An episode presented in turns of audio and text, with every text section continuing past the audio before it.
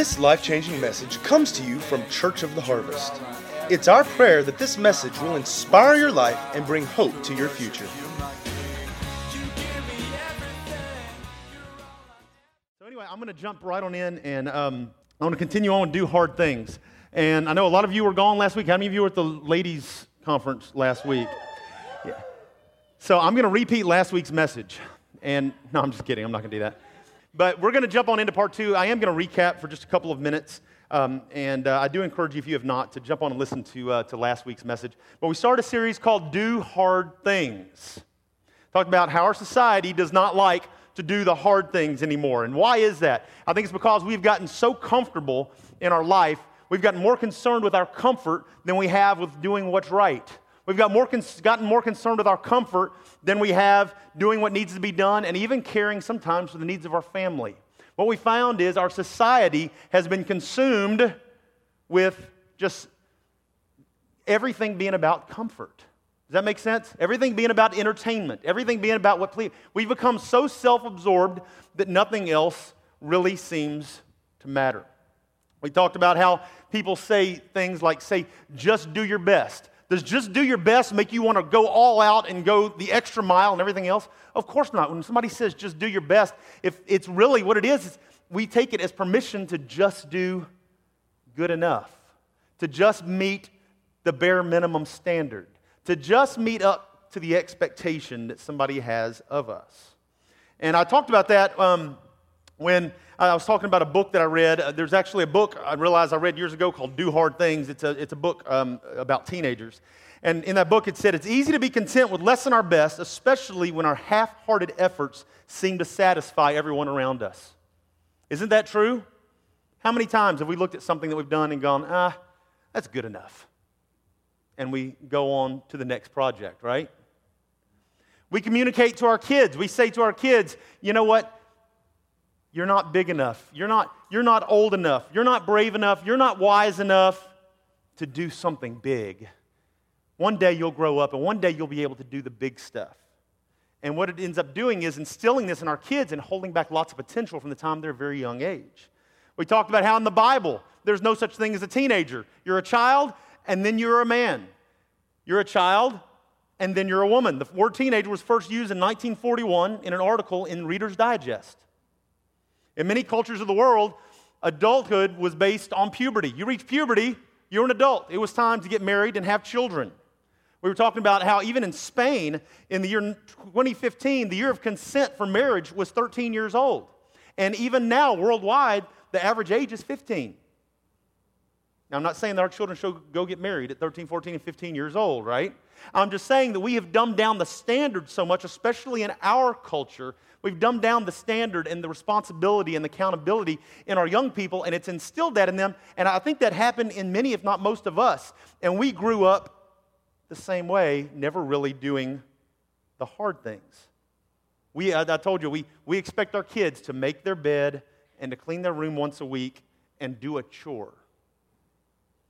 We went on, we talked about David Farragut who um, in, in, the 1800s, at 10 years old, he was a U.S. Navy cadet. At 11, he saw his first battle at sea. At age 12, he commanded a captured ship and its prisoners. He was the first admiral in the U.S. Navy, and he led the troops to victory at the Battle of Mobile Bay. We grow up as 13, 14, 15 year olds getting trophies on a last place team, getting a pat on the back for riding the bench all season, getting smiley face stickers because we didn't talk too much, and getting a pat on the back and a good job because we brushed our teeth. We grow up into adults that can't make any hard decisions in life. If we can't do the hard things, how in the world can we expect God to use us to our full potential and to use us to do something that's truly great in life? But I might fail. Yes, you will. Sounds like a lot of trouble. It will be. Sounds tiring. It'll be exhausting. But I can do all things through Christ who strengthens me, right? How can we believe that we are children of the King of Kings and the Lord of Lords and that we're called to greatness if we can't do the hard things that He's called us to do?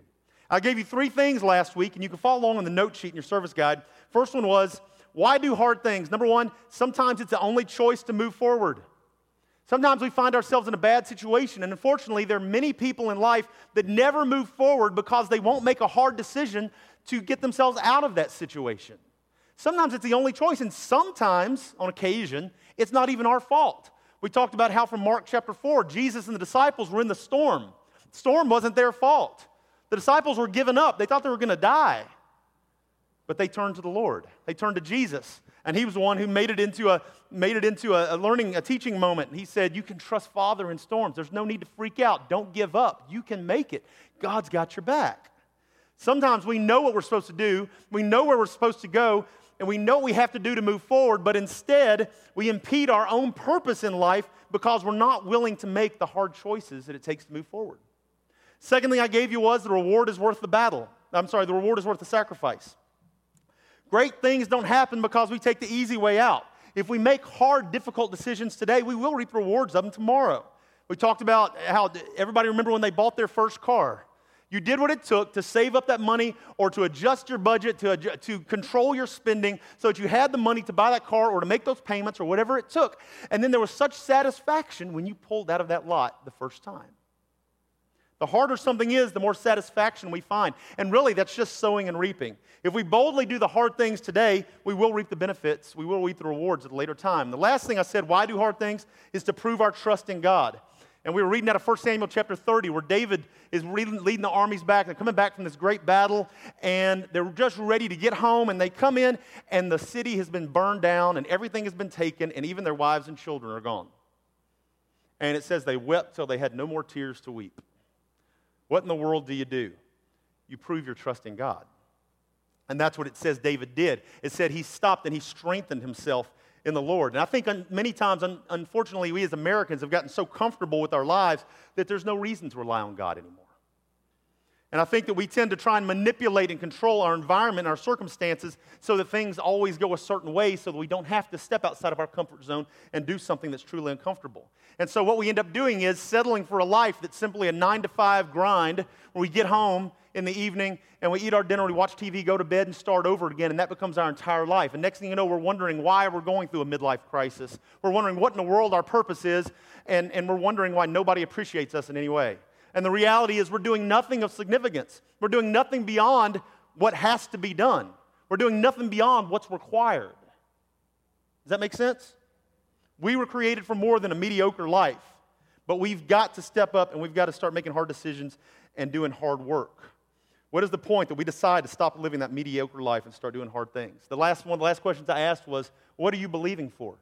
Most Christians aren't believing for anything in their life today. What is it that you're believing for that's so much bigger than what you can do on your own? It's bigger than what you can just save up for. It's bigger than what you can just accomplish tomorrow. What is it you're standing and you're truly believing God to do in your life, in the lives of those around you, in your church, in your community? What, is, what are you really, truly standing and believing God for? Don't settle for God's less, less than God's best in your life. Don't let fear, pride, or laziness hold you back. Know who you are in Christ. Stand tall and do something hard. That's what I started with. And so we're going to go on today, and I'm going to talk about two things. Like I said, this is in your note sheet. Um, two things. We're going to talk about going beyond your comfort zone, which, which uh, Mr. Michael hit just a little bit this morning, going beyond your comfort zone and going beyond what is expected. Now, what is a comfort zone? We all have some comfort zones in our life, don't we? Our comfort zone's always a bad thing? No, man, my home's a comfort zone. I hope home's a comfort zone for you too. I love being. Is there anything better than being at home with family at the end of the day and being able to relax. That is a comfortable place, isn't it? Hopefully, in your life, hopefully that is a comfortable place. Hopefully, it's a safe place. It's a refuge. It's a place that you can't wait to get to at the end of the day. Comfort zones are not necessarily a bad thing. And really, what they are, they're these invisible barriers in our life that make us feel safe and secure. And that's a good thing. All of us have comfort zones. The problem comes when we refuse to step outside of our comfort zone. So your home may be a comfort zone, but it's a problem if you'll never step outside the door, right? So sometimes we begin to surround ourselves by our comfort zones, talking about controlling and manipulating our environment, our circumstances. We do that but to make a comfort zone. The problem begins to take place when we choose to live in our comfort zone. We get used to something, or when we have done something a particular way for a long time, or when we just don't want something to change, then we find that we're getting stuck in a comfort zone, right? And I think comfort zones develop and, and they can make us feel so safe and secure that we really never want to change the way that we do things sometimes. And I think, isn't that part of the reason that change can be so difficult? Isn't it really all about the comfort zone? Everybody knows that. Change can be difficult, right? I, I've seen it in the church for my entire life. I know, y'all be honest with Some of y'all gonna lie. No, some of you gonna lie. How many of you would admit that you have almost gone off before because somebody took your seat at church? You walked in, you, and you truly had to hold your tongue. You did not know what in the world to do. They know, they're not a visitor. They, they know that's my seat. I sit there every, I have sat there every week. For seriously. I, I can probably say this now. Years and years and years ago, way back, uh, we had a, a situation one Sunday morning. We had a, a couple of teenage boys who, who each week they, they would sit in the back. Their parents were on the worship team, different stuff. And so they'd be sitting by themselves during worship. They'd start cutting up and talking. I could hear them during worship. I'd be turning around and be shh. And so finally, one Sunday, worship was about to start, and I said, I said, hey guys, come on up here. I said, y'all sit behind me. So they sat behind me on the second row, right? Sat right behind me on the second row. Worship gets started. We're just a couple minutes in. And I guess the person who owned that seat showed up. And I'm talking about a scene during praise and worship in the middle of the aisle. I mean, it had to go to the hallway. And I'm out there having to explain. I, I, I didn't think, I, I, asked them, she's going off on these boys. I, I asked them to sit, trying to explain why in the world these people were sitting in her seat right? Talking about the church again, I, was, I did a wedding about a week and a half ago and, um, at, a, at a, uh, a Baptist church in Memphis. And I was talking with the ladies on staff there, and, and she was asking about our church and what we were like, and asked about our worship and different things. And I was, I, we were just kind of talking back and forth and talking about how we were kind of contemporary. And she said, Yeah, we've been trying to go contemporary. It's tough, man. It's, she said, you know, they, they finally got a few instruments on the stage and some different stuff. And it's like, you know, we're trying, but know, and their church of you know uh, two to three thousand members, and said, man, it's it's tough. We got people that have been part of the church thirty and forty years, and you know, said they're just kicking back over this whole thing. Change is hard sometimes, isn't it? When it goes beyond what we're comfortable with, what we're used to. I think so often we become scared. That's some of that fear that Michael was talking about. We become scared of what may happen if we step outside of that comfort zone. And so I'm gonna, I want to go into another story. Last week we talked about, um, we talked about King David. Uh, this week I want to talk for a few minutes about Nehemiah. How many of you know the story of Nehemiah? I love, I love the story of Nehemiah. Go to, if you turn in your Bible, turn to Nehemiah chapter 1. And I'll give a little background first on Nehemiah. Nehemiah, if you're not familiar with him, Nehemiah was a, was a displaced Jew. He was living about a thousand miles from his home, his home being Israel, being Jerusalem. He's living about a thousand miles away in Persia, which today would be known as Iran, right? And so he was among some of the Hebrews who remained in Persia, in the, in the Persian Empire, following the 70 years of Babylonian captivity. Y'all familiar with this? Kind of ringing a bell? So you had the time when, at the end of that 70 years of Babylonian captivity, uh, Cyrus allowed the Israelites to return home to Jerusalem, but some of them decided to stay behind in Persia. Why? Well, 70 years had gone by. For many of them, this is the only life they'd ever known. This was their home now, right? The home of their ancestors was back home in Israel, Jerusalem, but this is where they were established now. So some of them chose to stay where they were. And so Nehemiah is one of these. He, he, his family was established and living in Persia, and so that's where he stayed. But, his, but he had family and ancestors and stuff that were all back in Israel, a thousand miles away, right? So Nehemiah he had risen to this place of, of, of, of prominence, and he became the cupbearer to King Artaxerxes of Persia. And he was living the comfortable life. And if you can imagine, I mean, he's, he's living in the king's palace. He probably slept on satin sheets, probably slept on down pillows. He ate the king's food. He was with the king at every meal. He had the king's ear. The Bible says that they talked and they chit chatted. And so he was in a place of influence and most people, compared to most people that day, it would certainly be said that Nehemiah was living the life. He had it made. And so one day we see that some Jewish friends of Nehemiah, they come back to Persia from a visit back at home, and they'd gone to Jerusalem. And Nehemiah asked them a question that really changed his life forever. And so, going there, starting in Nehemiah um, chapter 1, it says in verse 1, it says, It came in the month of Chislev, the 20th year, uh, as, it, as I was in Shushan the citadel, that Hanani, one of my brethren, came with men from Judah. And I asked them concerning the Jews who had escaped, who had survived captivity, and concerning Jerusalem. So he basically just wants to know what's the news? What's the news with our folks who, who survived the captivity, those who went back? What's, what's the story on Jerusalem? How are things today? And in verse 3 it says, And they said to me, The survivors who are left from captivity in the province are there in great distress and reproach.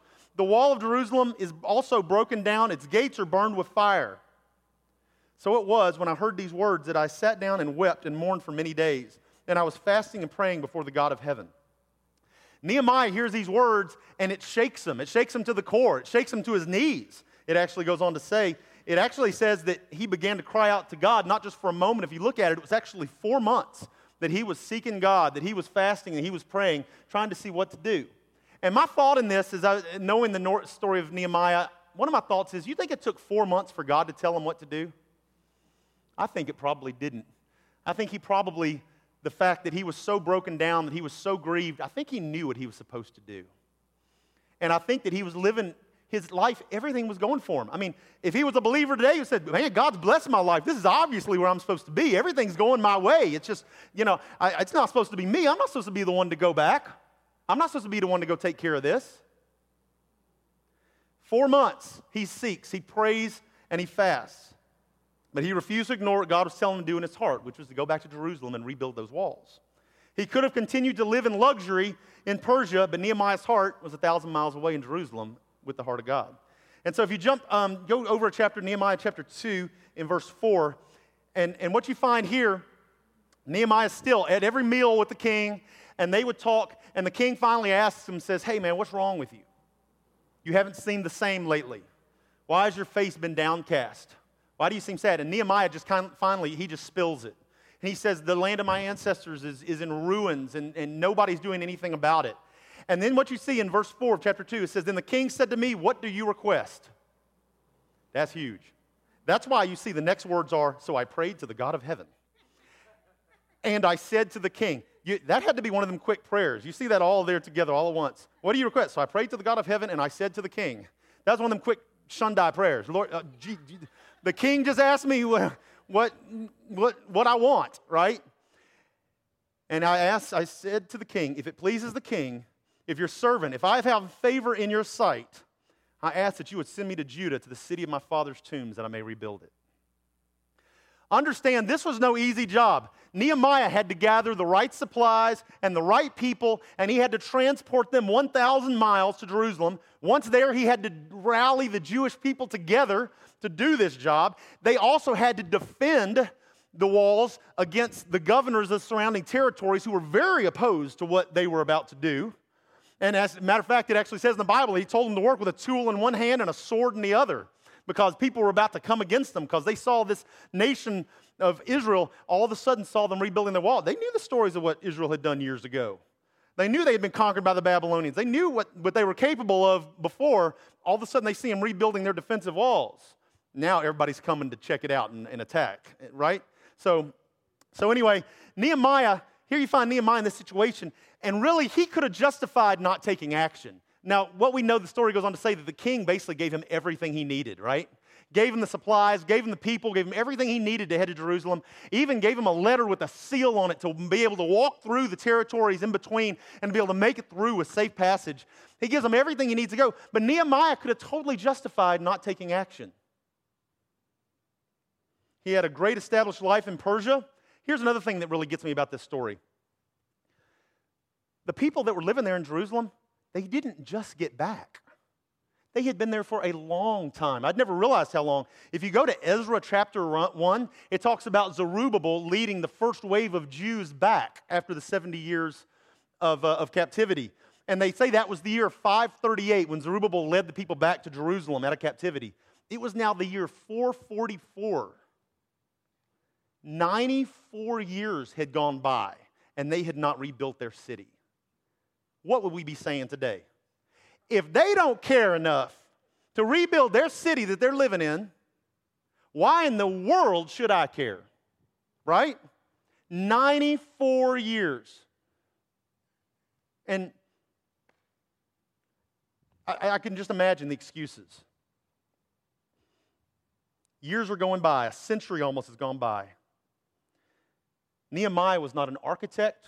He was not a builder. We don't see that he was a leader or a commander or a soldier or anything else. He was a cupbearer. His job did not require a college degree. His job was to taste the king's wine and make sure it wasn't poisoned.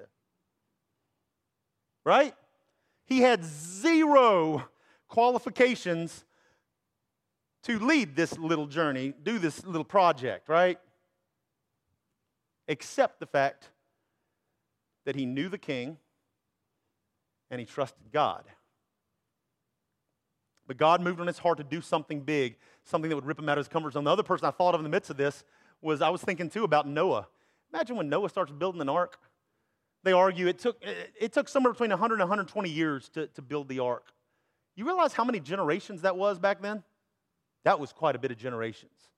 Can you imagine? People had to come from far and wide, bringing their grandchildren and their great grandchildren to see this thing this guy was building. There's no evidence in the Bible that it ever even rained a drop on the face of the earth. Rain is never mentioned in the Bible up to this point. Many believe that it had not before the flood.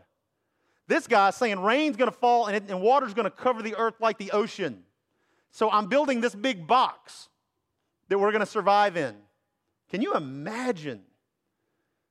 He had to be the laughing stock of the area, of the region. I imagine people came from far and wide to see this thing. Talk about doing something great and moving out of your comfort zone. And I think that's exactly what we find. We, we see all this chaos going on in our society today, but I believe exa- that's exactly what God is calling his people to today. He's calling us to do something great, each one of us, and he's stirring us to do something huge for his glory. And a lot of people, look, we don't, we don't have to go into the mission field to do something great for God. Here's reality if we can just get honest for a moment. Most of us are afraid to share the love of Jesus with the coworker we work next to every honking day of our life. For some of us, that's the first step. Just begin to share and invest into the people that God has placed us around every day of our life. We don't have to go anywhere to get out of our comfort zone. Matter of fact, some of you may have heard back in the day, I remember reading, I had to look it up. Um, a preacher, his name was Tony Campolo, and he talked back in the day about attending a prayer breakfast with the governor of Montana. And the evening before, he had, he had dinner with the governor, the evening before the prayer breakfast. And he started asking the governor about the previous year's prayer breakfast. He said, What was it like? Who was the speaker? He said, What did he talk about? And he said, The governor recited back almost word for word the message that the speaker had given at the previous year's um, prayer breakfast. And it was all about his testimony and how he became a follower of Jesus. And the governor knew this whole thing. So Tony said, So, so you're a follower of Jesus? And he goes, No, actually. He said, You've never received Christ? And he said, No. He, goes, he said, Why not? And he goes, Well, frankly, I don't know how. Nobody's ever asked me. It's the governor of Montana attending a prayer breakfast year after year after year, hearing somebody's testimony about receiving Christ, but has never personally, nobody ever stepped out of their comfort zone to personally, that's, that was his words, nobody ever asked me. Nobody ever stepped forward and said, You need Jesus in your life. Many times we never take a step. We never step out because we're afraid of what people will think. We've got to realize that there are people that may never come to Jesus if we don't step out of our comfort zone and do something different than we're doing today. And I think a problem is in our comfort zone, we choose to ignore God. And, and, sometimes we dig so deep into our comfort zone that we don't even hear His voice anymore. Or we get even trapped in a place where we don't even feel like there's a way out of our comfort zone. And then we begin saying things like, Well, I just don't think I could ever do that. I've told y'all before, my greatest fear in life has always been standing in front of people. Having to stand, to talk, to sing, to do whatever. Greatest fear. I mean, I used to could vomit. Any y'all like that? I mean, seriously, it just. Isn't it amazing what God calls you to? We've got to leave our comfort zones and begin to step into the life that God has called us to. What uncomfortable thing is it that God is leading you to do? What uncomfortable thing is He calling you to? Are you stuck in a comfort zone or are you stepping out in faith? Are you missing out on the blessings and the abundant life that God has for you because you refuse to step out of your comfort zone? I encourage you to step out, do something great, do something hard. And the second thing I want to talk about, I want to talk about going beyond what's expected. And I think this is big, going beyond what's expected, because we talked about how we live in this good enough society, right? Everybody seems to be satisfied and settled with good enough. And I think that we have, even within ourselves and within our culture, we've settled for good enough. We've settled for less than God's best for a very, very long time. And I think that really what we felt is that we're just fine simply accomplishing what's expected of us by others. And in thinking about this, I thought, you know, really the most important step that we can take in beating this tide of, of, um, uh, uh, of low expectations is really to reject complacency and choose to do the hard things, going above and beyond what's expected and required of us. The word complacency I looked it up. It actually means self satisfaction or smug satisfaction with an existing condition or situation. Does that make sense? If I had to define complacency, my, my, my definition would be eh, it's fine. Yeah, it's not bad. I guess that's good enough. Complacency selfish, smug satisfaction with what's currently going on, the existing condition and situation of things. Growing up, we did what was expected. We did what was expected of us, and we got a gold star for it. And how many of you are like us? We, we never consistently gave our kids um, an, an allowance. We, we, we tried it here and there for a while, but I struggled with one problem. And, and no, no condemnation if you give your kids allowance, okay? Please don't stop, they'll be mad at me. Um, here's my only problem with allowance our kids are part of the family and they live in our house for free. They're a contributing member. And if we pay them to do just what's expected, the things, just the basic things to just take care of stuff, then what are we teaching them? They're not going to get rewarded in the future for just doing the things that have to be done. We get rewarded when we go way beyond and we do something great. Does that make sense? It'd be a totally different matter if my kid starts doing something without being asked and then goes the extra mile. It'd be like, oh my lands, well, I just want to bless you, right? But it's a whole nother deal when they brush their teeth and pick up their room. You're like, you know, hey, dad, I cleaned my room. You're like, yay, good. You're, I mean, you're supposed to right? You're supposed to. It's like us as adults, you know, oh, honey, you brushed your hair today. Good job, you know? You know, woo, woo. Uh, right? That's part of the problem of our society. We've rewarded people over and over. We've been rewarded. We rewarded our kids over and over again for just doing what needs to be done. And then they don't, why strive for anything else? You've already been rewarded, right? Before long, we're blinded by complacency and we feel this false satisfaction for doing the bare minimum. Yes, I did it. I pleased mom and dad. I brushed my teeth. Mm. Yeah. Instagram post, beep, right? Again, from the book, I want to read you a quick little paragraph from the book. It said, like pride, complacency thrives when hidden behind rationalizations. Does this make sense? Like pride, complacency thrives when hidden behind rationalizations like, hey, I did my best.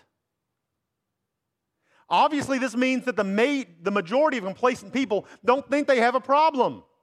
Since you don't think you have a problem, then how could you? I'm average. No, I'm, I think I'm above average. And somehow being average has become okay with. There's a daily online um, periodical called Bits and Pieces, and they said about complacency complacency is a blight that saps energy, it dulls attitudes, and causes a drain on the brain. The first symptom is satisfaction with things as they are.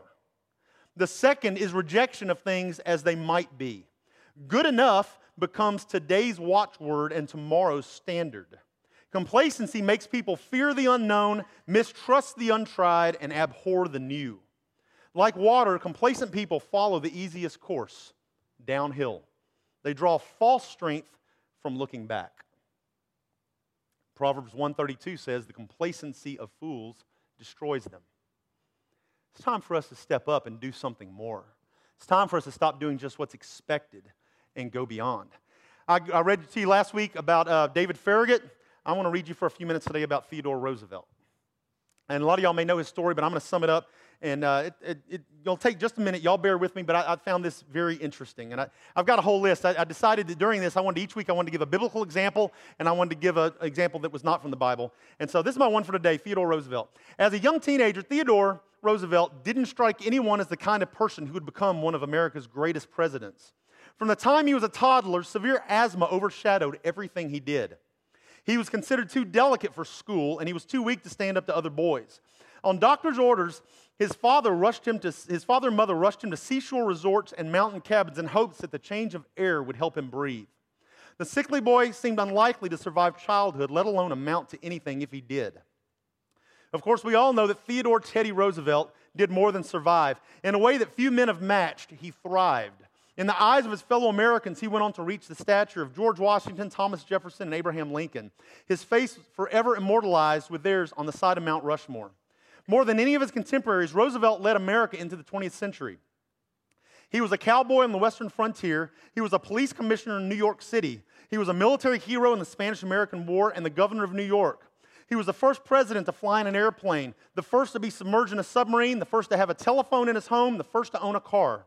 He was the first president to champion conservation and the first to pass laws protecting the environment. He was the first president to leave American soil while in office. In 1906, he became the first American awarded the Nobel Peace Prize for single handedly negotiating a peaceful end to the Russo Japanese War. I actually have a picture of that I found. And there he is with um, the Russian representatives and the Japanese representatives. He brought the war to an end. How did a severely nearsighted asthmatic kid who wasn't expected to live past his 21st birthday go on to experience a life of such incredible accomplishment? The short answer is that as a teenager, Roosevelt chose to go beyond what was easy by reaching for what seemed impossible. Shortly before his 12th birthday, his father took him aside and challenged him to dedicate himself to the hard drudgery of building himself a strong body. Convinced and determined, young Roosevelt gave himself to it, spending hours each day lifting weights, hammering punching bags, and straining at pull up bars. His sisters would later write that one of their most vivid childhood memories was the sight of their brother struggling between the horizontal bars, and in their words, widening his chest by regular monotonous motions. Drudgery indeed. This was the beginning of a transformation, more than just physical, that would shape the rest of his life. Decades later, with conviction birthed in the hard drudgery of his teen years, Roosevelt said that the highest form of success would go only to the man who does not shrink from danger, from hardship, or from bitter toil. He learned the most important lesson of his life as a teenager. It was a lesson that informed and made possible everything he did from that point on to do the hard things. Here's what he said. Uh, here's what he said about what he called the strenuous life.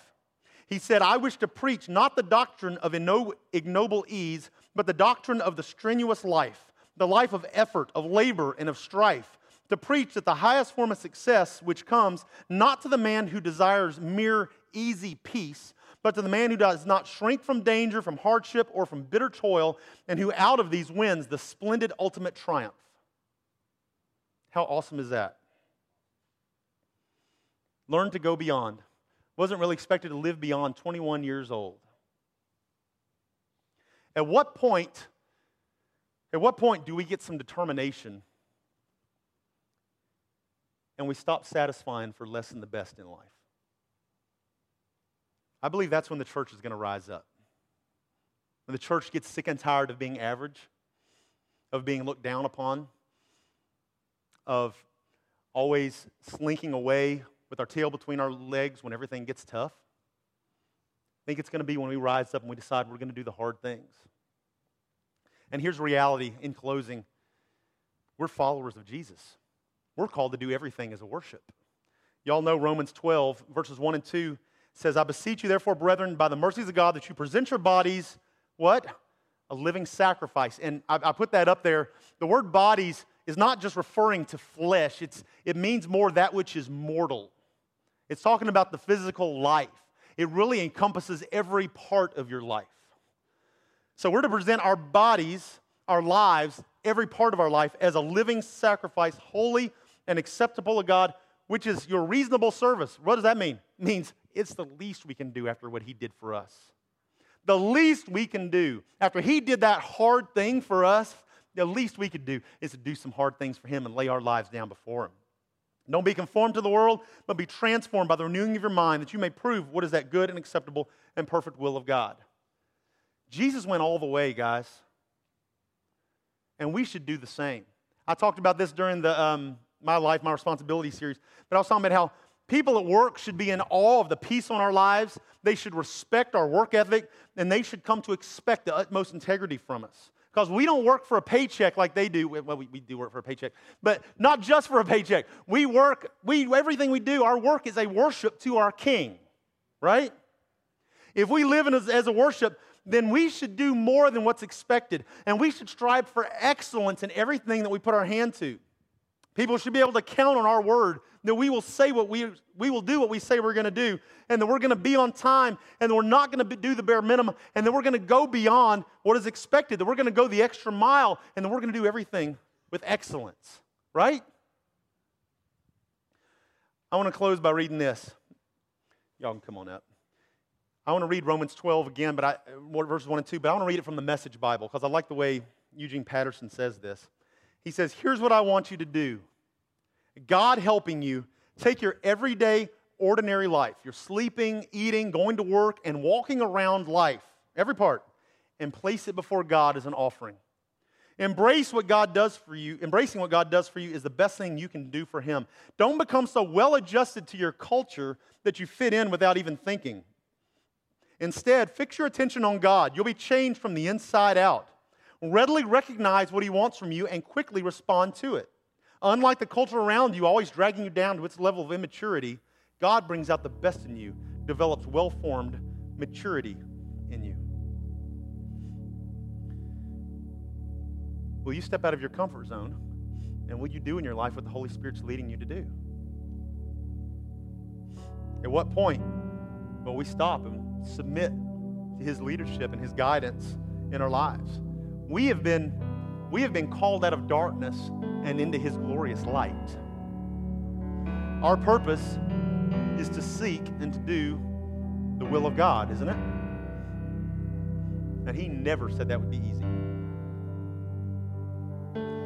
I think that we got to stop trying to figure things out before we do it. I think part of that is stepping out and walking in faith yeah, we've all done that before. One day I'm going to do this once I've got this and this and this and this and this in place. How many of you, before you had your first kid, you tried to hold off? Well, we're going to wait till we're going to wait till we're out of debt. Well, we want to wait till we have a bigger house. We want to wait till we. It'll never happen. There's always going to be another another thing, right? We've got to quit trying to figure it all out, and we've got to begin to step in to what God has called us to do today. Does that make sense? Step out of our comfort zone, go beyond what's expected, do the hard things, do something great.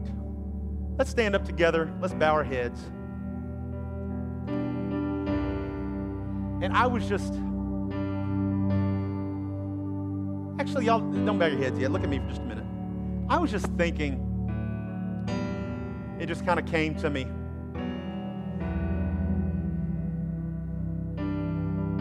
We said that God did the hard thing, Jesus did the hard thing. That was going to the cross, right? You think there was a point where most of us today, maybe after the first stripe or two that Jesus received, we've been going, is that good enough? I think that's enough. Have I paid the price? That hurt. right? At what point was it good enough for Jesus? Maybe when they were leading him up the road, when they threw a 120 pound beam on his back after he'd been beaten. Maybe it's when they were spitting in his face. Was there a point along the road that was good enough?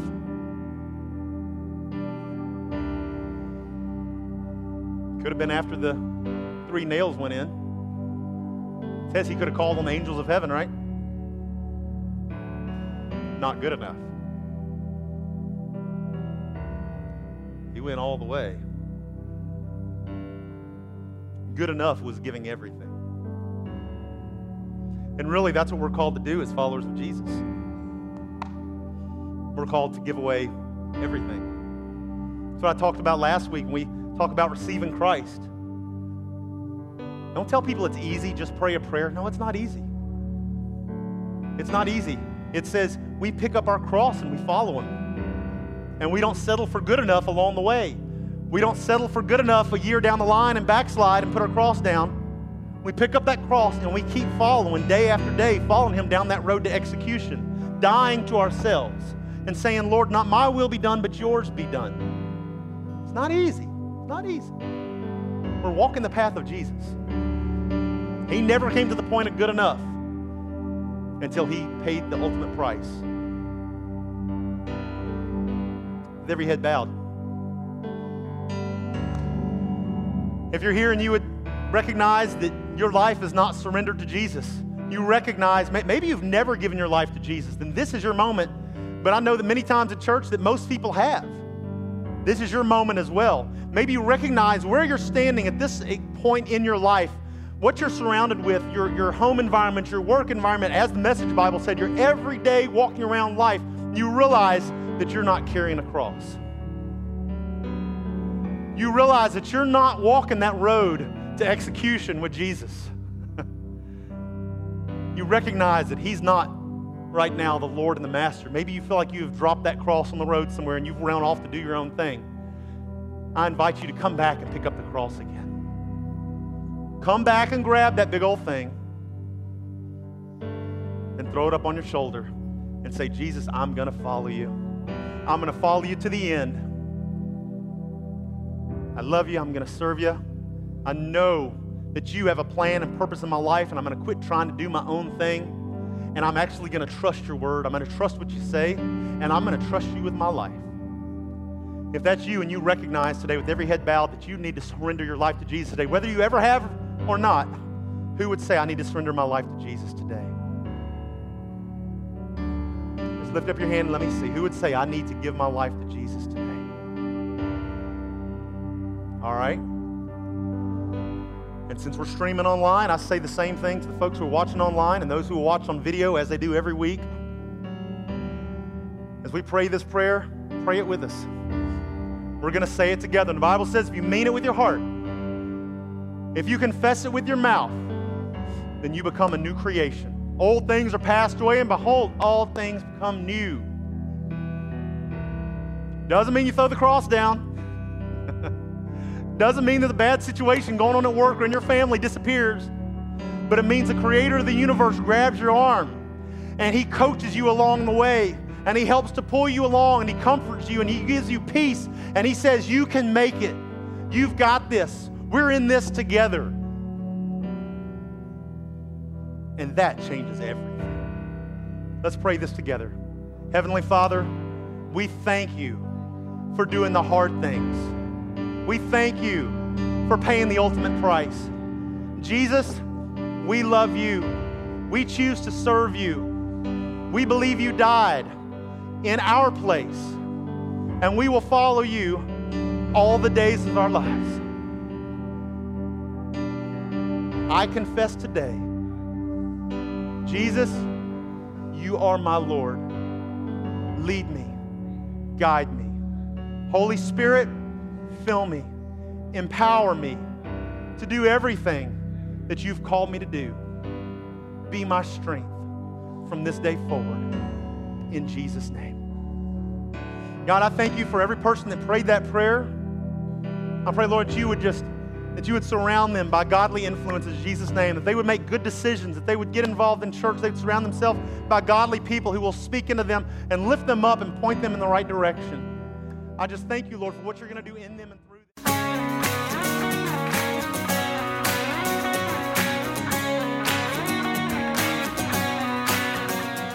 If you'd like to get more information about resources from Church of the Harvest, please check out our website at midsouthharvest.org. You may also contact us by phone at 662 890 1573 or toll free at 866 383 8277.